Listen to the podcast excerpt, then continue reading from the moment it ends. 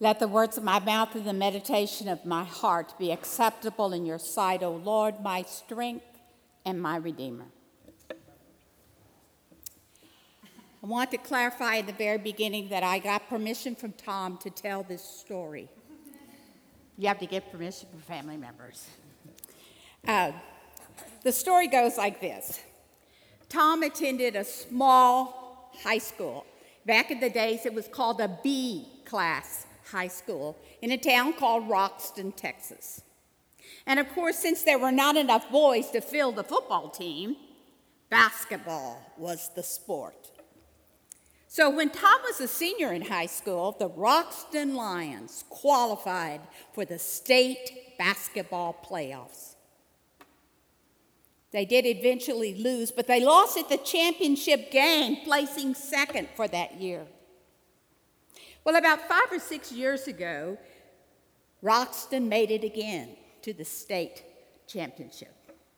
So Tom says, I'm going to go watch the Roxton Lions play. So we packed up Joshua and Luke, and we went to Austin to watch the Roxton Lions play basketball. Well, there were several games, and in fact, again, they made it to the championship game. And we were cheering and having a great time, uh, cheering a team on which I, I didn't know anybody, but I knew Tom. So, as at the, at the almost the end of the championship game, I get this tap on my shoulder from somebody behind me, and I turn around to look, and this lady goes, Who are you? I said, Well, I didn't really know what to say.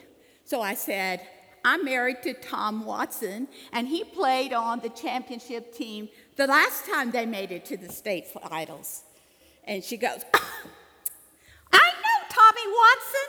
He is the son of Madge Watson. He's, she's, he's her little boy. He's about six now, six, six feet. So luckily, my credentials were not only accepted, but they were received with great exuberance when they found out that I was married to Tom, whose blood was pure. So she knew who Tom was, and everything was okay. Well, I think Mark asks that same question of, Jesus in this reading today. He asks of Jesus, who are you?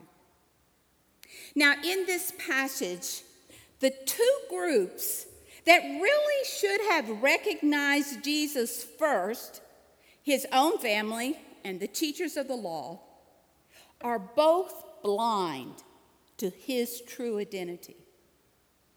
Jesus' relatives are blinded out of concern for him or concern for the reputation of the family. And the scribes were blinded out of hostility, the rejecting of Jesus and his message. But both stories are born, bound together in what they call the sandwiching of the stories. The scribe story is sandwiched within the story about the family. In other words, the first slice of bread starts with the family, and the last slice of bread is when Jesus gives a new definition of family, and in between is the meat, where Jesus deals with the, the scribes who called him Beelzebub. So the story begins.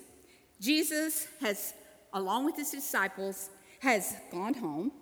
Actually, more uh, likely, he went to the Capernaum home of Simon and Andrew.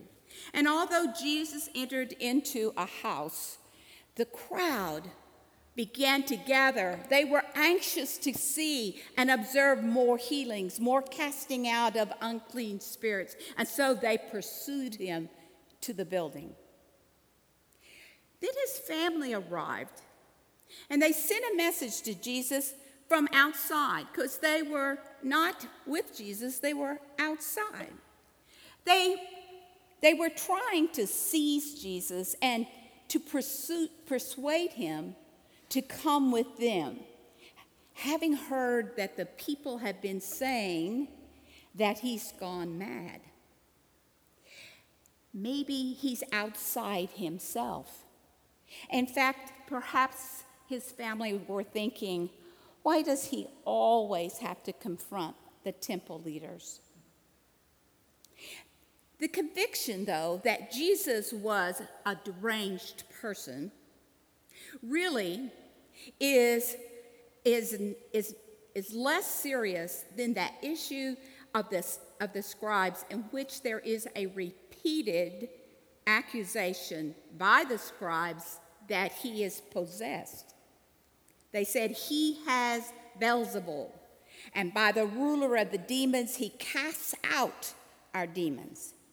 Now, they never questioned whether Jesus had cast out demons. What they were questioning and what they were asserting is that he had done so with the power of Satan.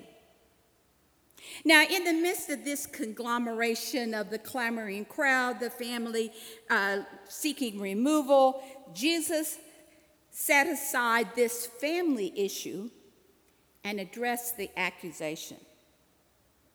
And so he asked them a question, and he says, How can Satan cast out Satan? You know, if a kingdom is divided, if it's at war with itself, it won't stand. A situation, in fact, that Israel itself had experienced. And if a house is divided, the family is destroyed and, and falls into pieces. But both truths experience have been experienced within our country and in our community. We have this sense of, of being divided. And we also have the sense of division is unproductive. We're divided by political parties, by conservative and liberal, but I think we're more specifically divided by the attitude of my way or the highway. So, the point that we make is that no group or entity divided against itself can stand. So, having destroyed the logic of the scribe's accusation, in other words, Jesus has tied up Satan. Jesus can identify himself with the strong man, able to now plunder Satan's power able to free those bound by the demons of self indulgence, of the consideration of self only, of addiction to drugs as well as egos, and addiction to wealth, self importance, and status. Jesus has no kinship with Satan. His kinship is with God the Father. For through the power of the Holy Spirit, Jesus came to set people free to offer forgiveness. Now, the Holy Spirit, that holy breath, life breath, that same Spirit that created life gives life through grace. The good news is that Jesus said, Truly I tell you, people will be forgiven of their sins and whatever blasphemies they utter while raising the question of an unpardonable sin blasphemy of the Holy Spirit. Harsh. And immediately we all go, oh my gosh, have I done an unpardonable sin? I am surely, surely doomed. But we are to remember that the Spirit at work in Jesus Christ, that Spirit by which He casts out demons, is the Holy Spirit of God. So, to confuse the Holy Spirit with an unclean or demonic spirit, in other words, reversing good and evil and attributing the saving acts of God to the destructive power of Satan, that is to deny God's forgiveness. The unforgivable sin is not committed by those who seek God's grace, those who trust in God who loves. The unforgivable sin refers to the they, the they who, the T H E Y, who continue to repeat, continue to teach, he has an unclean spirit. So the unforgivable sin is simply the rejection of the power of God's healing forgiveness. Because they were saying, is one translation that Mark had that indicated an ongoing rejection of God, not the doubt of honest believers, not those seeking God even though in doubt. What places one person in mortal danger is the considered, the deliberate rejection of the God at work and through Jesus. Jesus, the strong man, saves through the power of the Holy Spirit. And we get to the final slice of bread that sandwich. For his mother and his brothers come and call to him. And so the crowd, and think about this crowd, this crowd has observed all this conversation.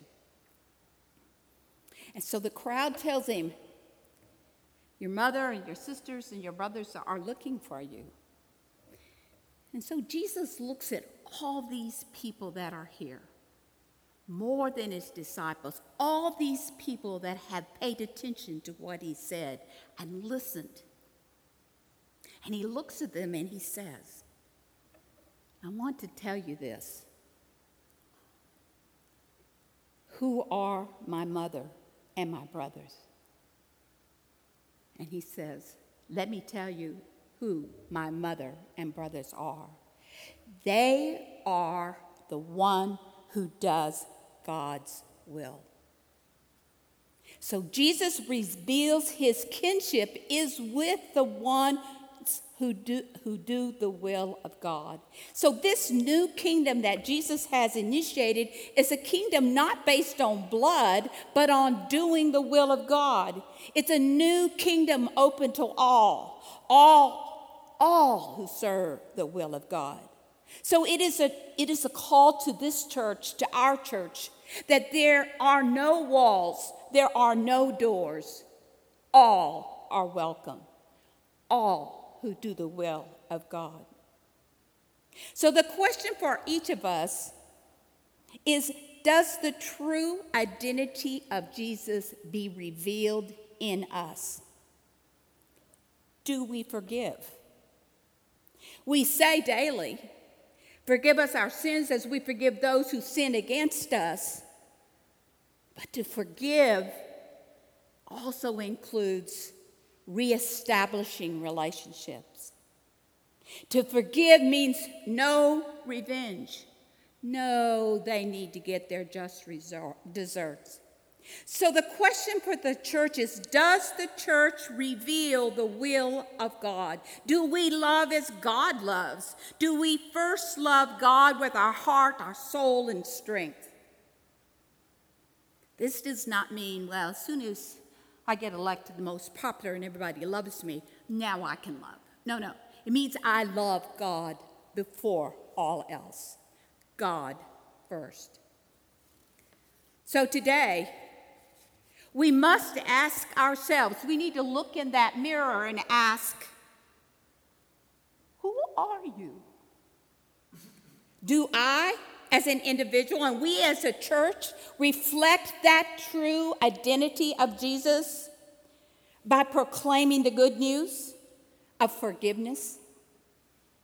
It is as the psalmist wrote, O Israel, wait for the Lord, for with the Lord there is mercy. With him there is plenteous redemption, and he shall redeem Israel and us for their sins, our sins.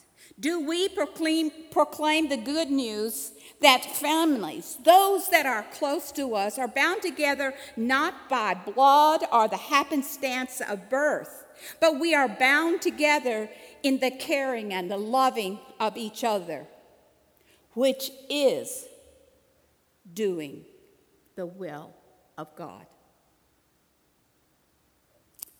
Who are you?